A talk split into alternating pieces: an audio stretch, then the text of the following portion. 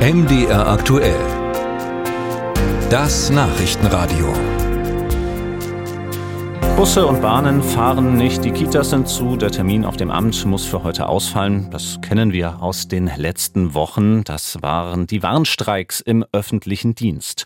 Heute reden wir nun aber nicht über die Auswirkungen, sondern über die Inhalte dieses Tarifstreits, denn die Verhandlungen zwischen Bund und Kommunen auf der einen Seite und den Gewerkschaften andererseits sind gescheitert. Nun muss eine Schlichtungskommission nach Lösungen suchen. Und einer, der das sicher auch mit Spannung verfolgen wird, ist Gerd Landsberg, Hauptgeschäftsführer des Städte- und Gemeindebunds im Konflikt also auf der Arbeitgeberseite und jetzt heute Morgen hier bei uns am Telefon bei MDR aktuell. Guten Morgen, Herr Landsberg. Guten Morgen, Herr Kröger.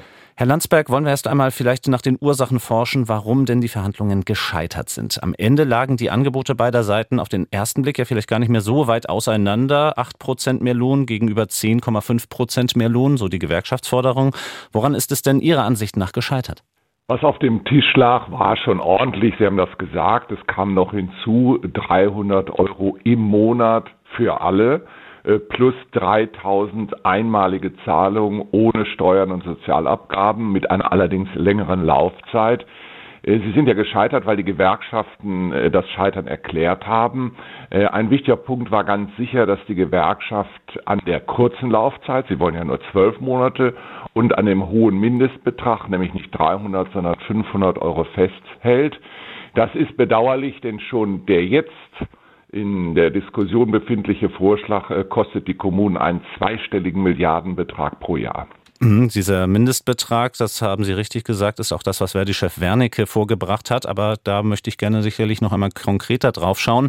Sein Vorwurf ist ja, dass ähm, durch den Mindestbetrag gerade die unteren und mittleren Einkommensgruppen ähm, eine spürbare Entlastung kriegen würden angesichts der Inflation. Und er fordert eben mehr, weil gerade diese Einkommensgruppen zu kurz kämen. Ich leite diesen Vorwurf eigentlich mal direkt an Sie weiter. Was würden Sie, Herrn Wernicke, entgegnen? Ich glaube, dass er da nicht recht hat. Es sind ja, wie gesagt, die 300 Euro im Monat auch genannt worden. Und wir reden ja immer von 10,5 Prozent. Das ist formal richtig, äh, materiell unrichtig. Wenn Sie diese 500 Euro der Gewerkschaft zugrunde legen, ist das in den unteren Einkommensgruppen teilweise 14, 15, 16 Prozent. Und dass die Gewerkschaft das verfolgt, ist für mich nachvollziehbar. Denn gerade in dieser Gruppe haben sie natürlich die meisten Mitglieder, haben übrigens auch eine Menge Mitglieder äh, zusätzlich gewonnen, seitdem der Konflikt läuft. Äh, trotzdem glaube ich, ist das im Ergebnis nicht haltbar. Ich bin sehr gespannt, äh, was die Schlichter sagen. Äh, die Schlichter werden sicherlich nicht die Gewerkschaftsforderung eins zu eins übernehmen und dann herrscht Friede, Freude, Eierkuchen. Aber warum sagt man dann nicht auf Arbeitgeberseite, dann gehen wir eben auf diese unteren Einkommensgruppen zu, wenn das eben den Gewerkschaften auch so wichtig ist?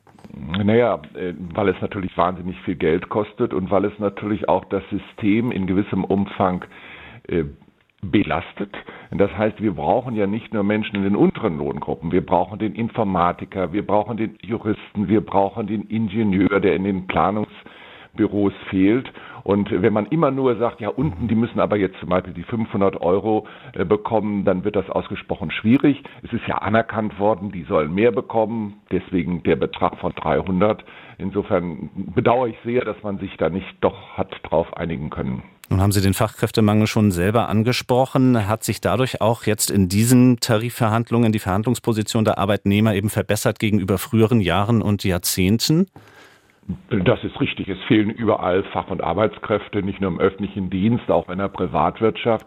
Aber ich nenne das mal diesen Dreiklang, den die Gewerkschaft vertritt. Also mehr Geld, mehr Wertschätzung, gleich mehr Personal. Das wird nicht funktionieren. Die Kommunen verlieren in den nächsten zehn Jahren 587.000 äh, Arbeitskräfte, weil die Personen in Rente oder Pension gehen.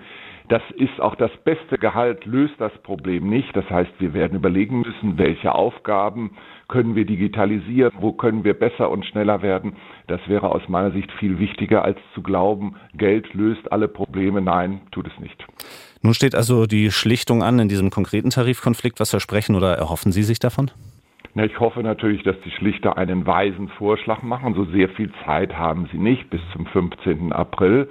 Und der Spielraum ist klein. Natürlich kann man über die Laufzeit nochmal reden. Also die Arbeitgeberseite hat ja gesagt 27 Monate, die Gewerkschaft sagt nein, 12 Monate. Dazwischen gibt es eine Menge, 18 Monate, 20 Monate. Äh, bei dem Sockelbetrag, also die jetzt ja im Gespräch befindlichen 300 Euro, da wird es vielleicht auch noch eine gewisse Bewegung geben. Äh, aber dass die jetzt die Superlösung äh, wie das Kaninchen aus dem Zylinder ziehen und alle sagen, das ist es, das glaube ich nicht. Es wird auf jeden Fall eine Menge Geld kosten. Es wird die Kommune eine Menge Geld kosten und damit letztlich natürlich auch die Bürgerinnen und Bürger, die das am Ende alles über Steuern, höhere Gebühren, weniger Leistungen finanzieren müssen.